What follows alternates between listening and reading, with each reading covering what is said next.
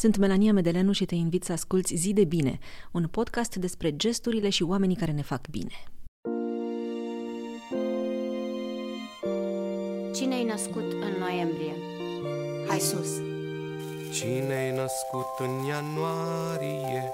Hai sus, hai sus Cine e născut în octombrie? Hai sus! Cine e născut în septembrie? Hai sus, hai sus, hai sus Și bea paharul până la fund Și bea paharul până la fund Stai jos, stai jos, stai jos Și să fii sănătos De ziua ta, ajută un om să se ridice.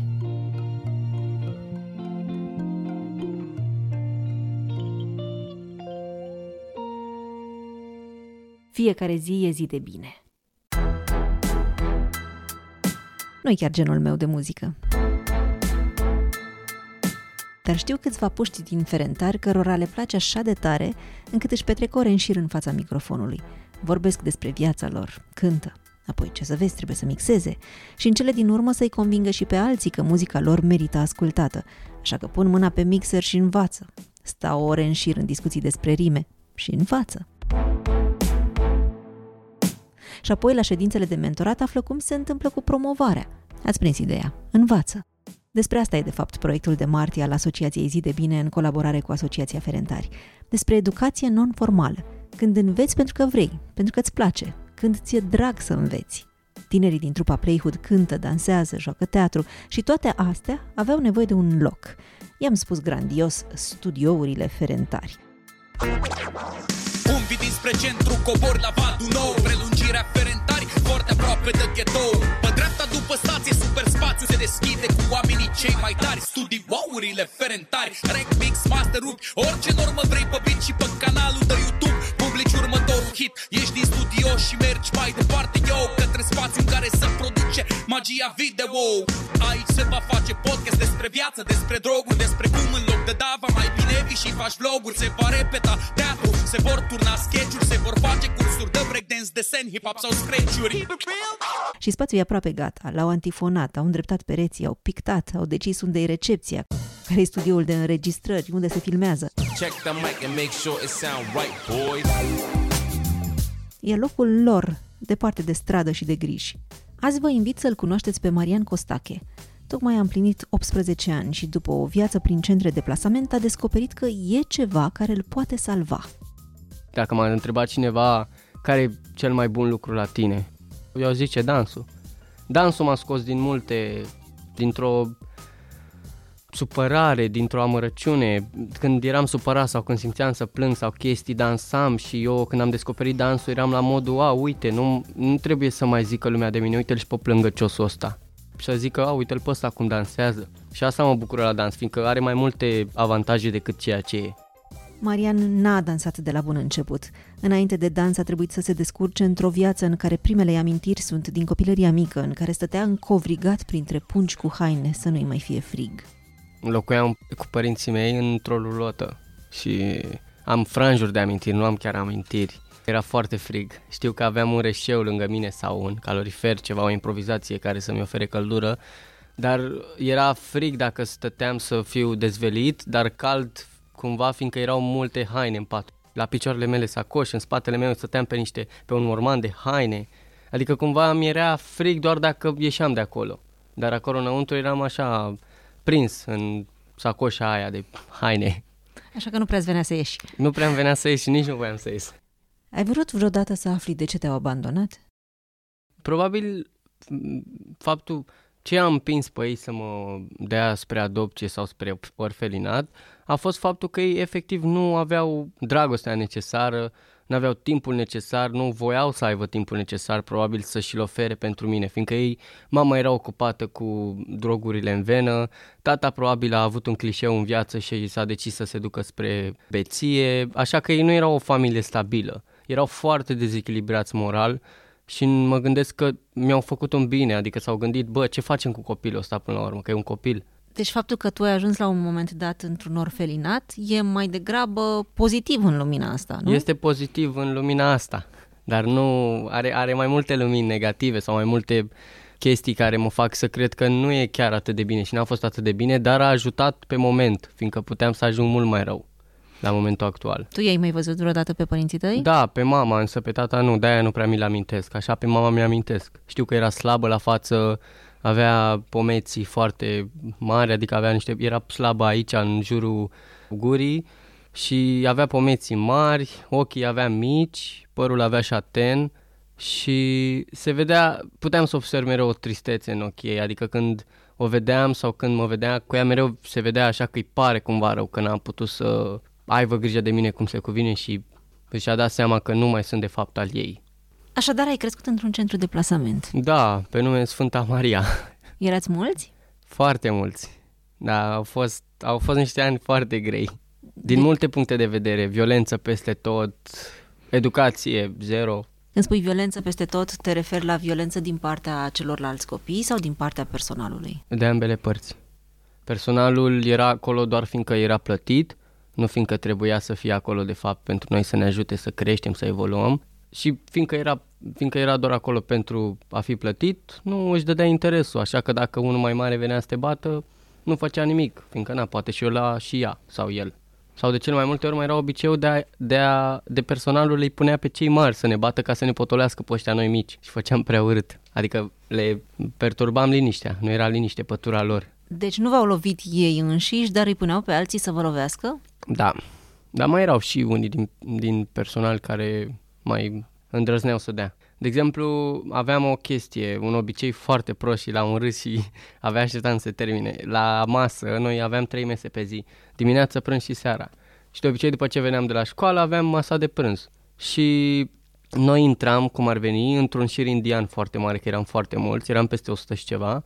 Și în șirul ăla indian era o doamnă care mi-o amintesc ca fiind grasă, foarte grasă, adică nu vreau să jignesc, dar era o femeie de genul ăla foarte mare și știu că ei ca să ne potolească sau să fie liniște în sala de masă, să se audă doar lingura în farfurie, rupeau o șipcă de la pat, de la paturi de-astea vechi și o lipea, o, o făcea ceva cu un scoș și ne dădea peste mână ca să fim cuminți când intrăm la masă. Doamne, și uram, uram să merg, la, să merg să mănânc. Da, ești așa slab, mai Mariane. Probabil. Ai rămas cu prieteni din centrul de plasament? Nu, fiindcă toți băieții și toat, toată lumea care, a, care, de care am fost înconjurat în mediul ăla s-au dus uh, pe drumuri greșite și eu am zis că vreau ceva bun pentru mine, nu să fiu înconjurat de oameni care nu mă ridică. Sau care Cum nu mă ai ajută. știut tu să, să discerni? Fiindcă am, i-am văzut că ei furau, ei se drogau, ei beau, uh, dădeau un cap la oameni pe stradă și după ce am fost cu ei de câteva ori, după că am zis să încerc, că copil, mi-am zis, bă, nu vreau să fiu așa. Și m-am dus, mi-o luam singur, așa, mereu. Stăteam singur. Am stat foarte mult singur. de nu prea mi-a plăcut să am prieteni acolo. Da, Nu erai uh, pedepsit pentru că nu făceai parte din, din Ba da, clan? ba da.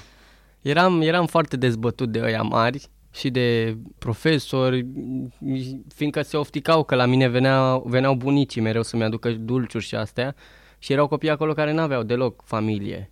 Și se ofticau, veneau, îmi furau dulciurile, mi-a dusese bunicul, știu că mi-a adus un robot foarte mare, erau niște roboți de ăștia, era așa albastru și mare, Măi, și mi l-a luat doamna directoare de la centru și mi l-a pus dânsa acolo la birou și nu l-am mai văzut. L-am văzut de când, când a fost bunicul la mine. I l-ai cerut vreodată? Ce, noi nici n-am avut pe eu să-l cer. Fiindcă de ce, știa, ce ți se putea întâmpla? păi, probabil îmi zicea faptul că nu mai e sau că s-a furat sau că nu știe de el, ceea ce se întâmpla super des. Dar ce crezi că se întâmpla cu roboții ăștia de fapt? Eu cred că îi luau doamnele sau doamna directoare și d- îi dădeau la familia lor. A- Adică asta cred că chiar se întâmpla fiindcă au mai fost exemple, n-am fost singurul din tot căminul la care a primit chestii și nu, nu le-au avut după. Și a, chiar asta era, fiindcă și ei aveau familie, na, nu erau chiar atât de bine plătiți, așa că de ce să nu, re- să nu ia de pe urma altora? Și cum vezi tu asta? o lașitate, sincer. Să iei de la niște copii care oricum n-au familie, să dai tu la familia ta, asta mi se pare o lașitate, mi se pare că trebuie să fii, scuzați expresia, trebuie să fii un jec de om să faci asta. Copiii ăia oricum sunt chinuiți, dacă le iei și bucuria aia, acolo cât de mic ar fi, că e o bucurie, dacă le iei și pe aia, atunci ești un nimic. Și mai ales în calitate de director, ce ar trebui să însemne director? Cum prezintă ea instituția, Dacă tu iei jucăria unui copil, ce imagine are instituția aia? Ai avut parte și de bucurii în centrul ăla? Da, când veneau oamenii să ne dea cadouri, dar doar atâta, în, nu știu, de Crăciun, de Paște, de sărbătorile astea. Atunci aveam bucurie că veneau foarte mulți oameni cu donații, cu cadouri, dar de cele mai multe ori mă trezeam din 5 sacoși să rămân cu o sacoșă și jumate și aia. Din nou le duceau acasă? Ori le duceau acasă, ori mi le furau ea mari, ori de multe ori le vedeam pe doamnele de noapte sau profesorii care veneau venind cu sacoși goale, dar plecând cu gențile pline. Adică ăsta era așa un obicei, toată lumea pleca, că, pleca pe ușă cu o geantă plină, deși a venit cu ea goală. Pentru noi era greu că noi eram mici și nu aveam ce să facem efectiv. Ne ofticam, vă dați seama. Ai încercat vreodată să fugi de acolo? Da, de mai multe ori.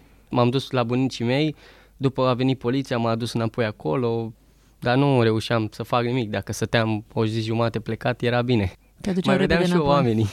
Da, mai noi eram, imaginează-ți, o curte foarte, foarte mare, nu știu, peste 1000 și ceva de metri pătrați sau ceva, era foarte mare, aveam și teren de joacă și așa. Și imaginează în jurul curții un gard, așa, băi, ca la pușcărie, efectiv, cu, cu grilaje la, la geamuri, așa, și imaginează un gard foarte mare de metal gri și practic tu ca copil, ca puștan de 14 ani, care ești o metru și o flegmă, nu ai cum efectiv să-l sari. Și gândește că singura noastră ieșire, cum ar veni, așa să simțim, să vedem soarele, era acolo, adică noi nu vedeam alți oameni. Noi când mergeam la școală eram descreierați, ne băteam, ne înjuram mereu cu profesorii, fiindcă nu știam efectiv cum e să stai să conversezi cu, alte, cu alți oameni, să vezi și tu obiceiurile altor oameni. Nu, noi știam decât ce e acolo, violență, violență, înjurături, numai de-astea, fiindcă asta ne oferau, nu ne dădeau, nu ne duceau, nu ne plimbau, nu, nu ne scoteau în, nu știu, la muzee, la chestii. Deci nu, să nu mai zic că orele de teme erau ia-ți palmă în gură ca să faci aia, dacă nu faci bine aia, bătaie, adică era așa o chestie, cam ia după pământ, ce să mai. Cam așa era. Dar t- t- cum, cum ai... Cum ai reușit tu să te îndepărtezi de iadul ăsta? Pentru că dacă vezi asta în fiecare zi, Da, sunt șanse oameni- destul de mari Sunt să, șanse să, destul de mari să ajung și eu la fel. așa sau să am chestii în mine. Dar nu, eu, după cum am zis, eu am văzut mereu pozitivitate în mine. M-am dus spre sport, spre fotbal, făceam la vremea aia. Eu puteam să mai scap de acolo față de cei copii, că mai aveam fotbal și antrenamente. Așa, cu fotbalul am mai văzut și eu alți oameni, mi-am făcut prieteni, la școală începusem să mă liniștesc, începusem să citesc. M-am, m-am calmat foarte mult în ultima perioadă când am început să prind gustul cititului. Am văzut că pot să mă transpun, să-mi uh, absorb povestea pentru mine, deși nu aveam nicio legătură, doar ca să am o fărâmă de fericire în viață. Faptul că era un final fericit într-o poveste mă făcea pe mine fericit. Dar Că o cum ai absorbam. descoperit tu cititul? Păi la școală.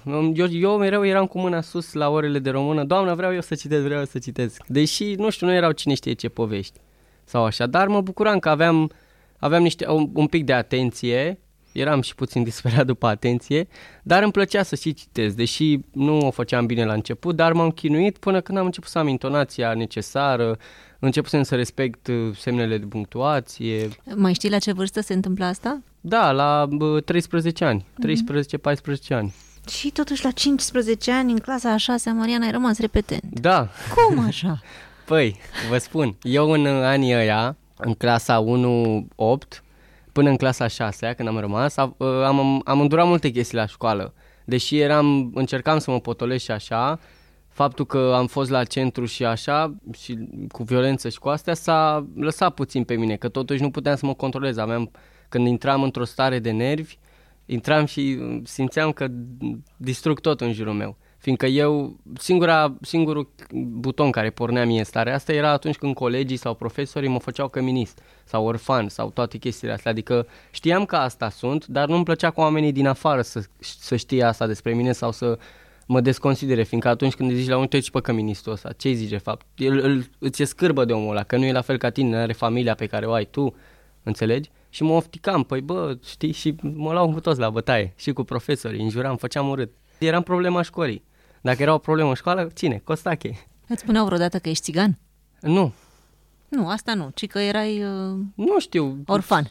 Da, orfan, căminist, astea. Asta mi se părea mie și chiar dacă mă făceau țigan, nu prea îmi păsa că nu știam eu ce, ce e atunci cu țiganii, cu obiceiurile, cu sclavia, cu astea nu le aveam, că nu aveam de unde să învăț. Dar ce înseamnă pentru tine faptul că ești țigan? Naționalitatea mea, asta sunt, ăsta sunt. Adică mi, mi se pare că som, adică ce, am, vi se pare că am cinci picioare, am tot două picioare, două mâini. Senzație. Da, a, așa e, ai două Păi picioare, asta ai e. două mâini, dar când, când o auzi ca pe o etichetă, ca și cum, ok, ești țigan, deci obligatoriu te, te pregătești să furi ceva sau să te pregătești să, nu știu, să dai în cap cuiva. Da, păi asta mi se pare trist. Atunci când un om alege să eticheteze un alt om doar fiindcă el are o altă naționalitate sau o altă etnie decât el, mie mi se pare că omul ăla e doar trist. Este frustrat, are ceva înăuntru lui, ceva înăuntru lui, ceva în viața lui n-a mers bine, așa că alege să-și verse nervii sau supărările pe oamenii ăștia. Și asta mi se pare trist, așa că eu n-am de ce să mă simt ofensat de ceva, de faptul că un om e trist, decât pot să-l ajut. Dar cum ai ajuns tu la înțelepciunea asta, mă, Marian? Nu e înțelepciune, nu știu, mi-a, mi-a plăcut să fiu așa, mi-am, am vrut să fiu așa. Am avut un exemplu odată, un domn de la centru care venea și ne mai lua și mai aveam noi, când am crescut, evident, și aveam tabere de-astea și el mi-a fost așa un exemplu și am văzut și l-am urmat. Și am văzut faptul că nu rezolvă nimic dacă unul te jignește și tu sar cu pumnul. Nu, trebuie să înțelegi mesajul din spatele omului. Adică de ce mă jignește omul ăsta? Ce are de fapt cu mine? Că nu-l cunosc, nu mă cunoaște. Cum ai descoperit Playhood? Asta e o poveste frumoasă. Eram la școala 141 în Rahova și uh, știu că eram, am fost dat afară de la o oră. Așteptam să termine ora ca să pot să intru, să-mi iau ghiozdanul și așa. Și atunci îl văd pe Nea Ionuț Oprea.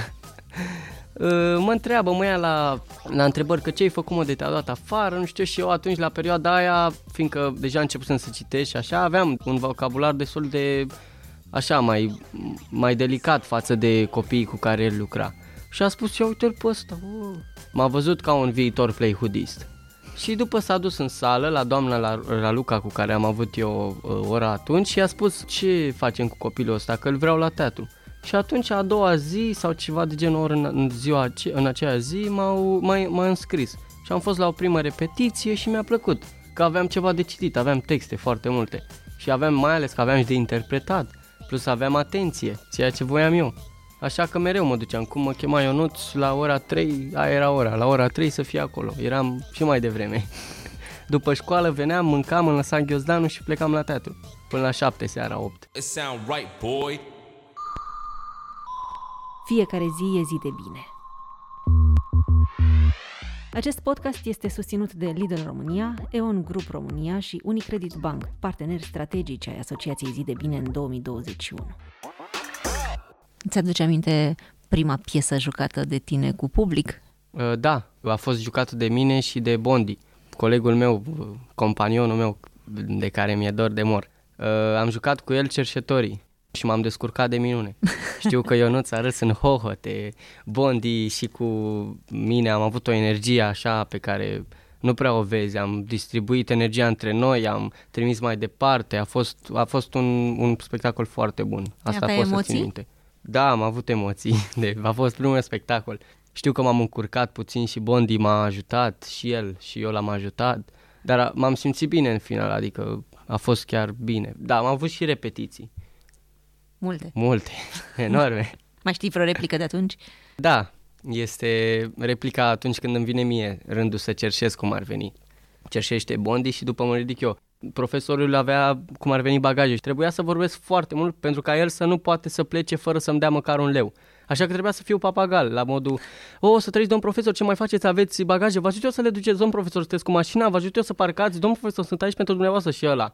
Îți dau aici 10 lei, ia și lasă-mă în pace. Și după mă duceam la Bondi, ai văzut, mă, așa se face meserie. Nu știu ce, eram mai veteran în meserie. Mariana, ai cerșit vreodată? Uh, mă, nu. Au vrut să mă dea bunicii mei să mă ducă să cerșesc într-adevăr, dar de chestia asta mi-a fost frică, fiindcă pe mine, pentru mine era deja de ajuns ca copiii să mă vadă ca un căminiș orfan, dar să mă mai, să mă mai vadă și pe la o biserică sau ceva cerșind. Doar asta mai îmi trebuia. și nu, am refuzat de fiecare dată când îmi zicea cineva, bunicii mei, adică, fiindcă ei cerșeau, îmi ziceau cu cerșit cu astea, mereu fugeam, îmi făceam altceva. Nu mi-a plăcut niciodată ideea, fiindcă știam că am destul de multe eșecuri de-astea așa pe care oamenii le vedeau. Mm-hmm. Nu mai îmi trebuia și asta. Unde vrei tu să ajungi, Marian? Vreau să termin liceul la care sunt. Sunt pe profesională la Carol I pe Strungar, dar m-am dus acolo fiindcă am o bursă. O mie de lei de la școală 200 pentru merit și de la cei la care fac practică 800. Ce faci cu banii? Păi eu locuiesc singur și îmi plătesc utilitățile. Ești încă în Playhood, ești playhoodist. Încă sunt playhoodist până la moarte. Ce se întâmplă, domnule, la Playhood? Păi, la Playhood se întâmplă multe. Nu există un, doar un singur lucru care se întâmplă la Playhood. Sunt niște acțiuni foarte imprevizibile la Playhood, adică nu știi când avem repetiție, când muncim, dar știi doar un lucru, că gen mereu suntem, nu știu, avem o stare de bine. Eu mereu când vin aici am o stare de bine. Adică de multe ori mi s-a întâmplat să am o zi proastă și vin la Playhood și, nu știu, îi văd pe colegii mei glumind și așa, atunci mă bag și eu în seamă cu ei și poate uit de ceea ce am, ce zi proastă am avut. Cum sunt colegii tăi din Playhood? Sunt minunați. Pe mine mă liniștește faptul că i-am și că știu că repet cu ei și m-am învățat cu ei și am avut spectacole cu ei și am avut încredere în ei, am avut în mine. Adică sunt niște oameni pe care trebuie să-i ai în viață. Adică sunt prietenii ăia pe care îi sun la 5 noaptea și te ajută să treci peste o chestie. Playhood e pentru tine locul în care, în mod evident, ai făcut prieteni, în care ai uitat de griji. E m, probabil locul în care ai și învățat o mulțime de Foarte lucruri. multe. Foarte multe.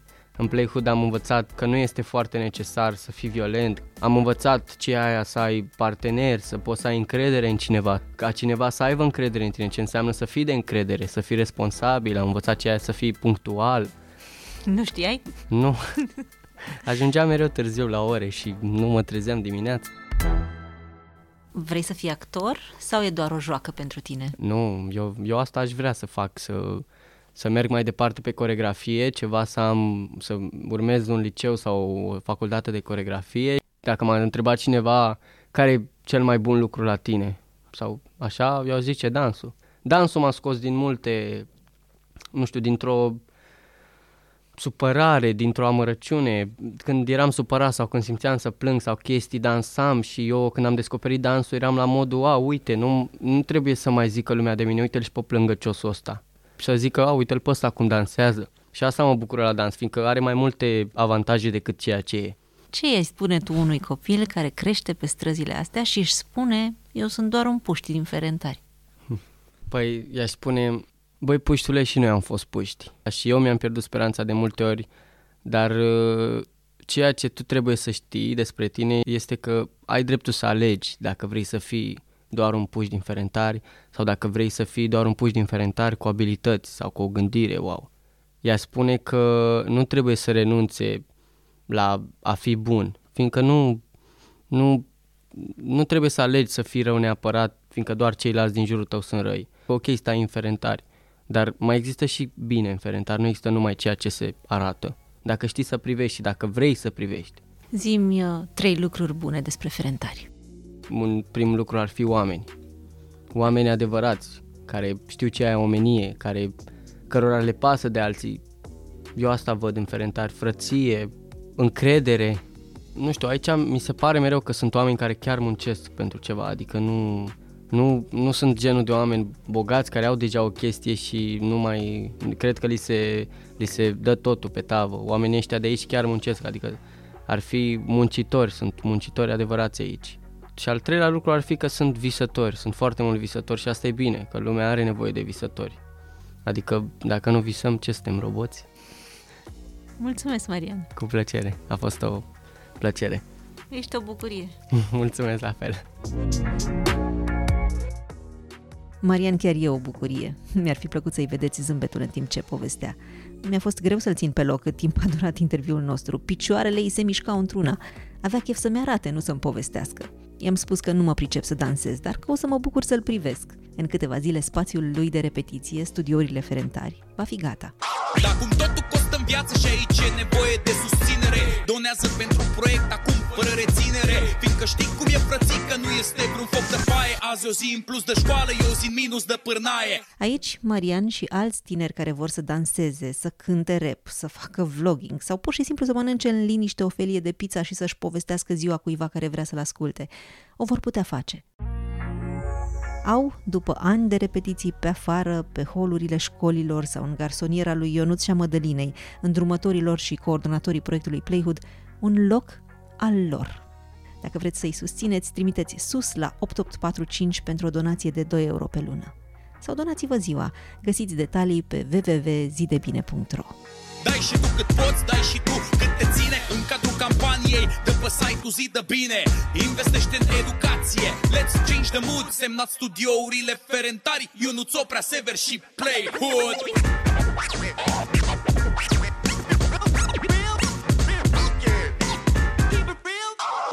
Să auzim de bine.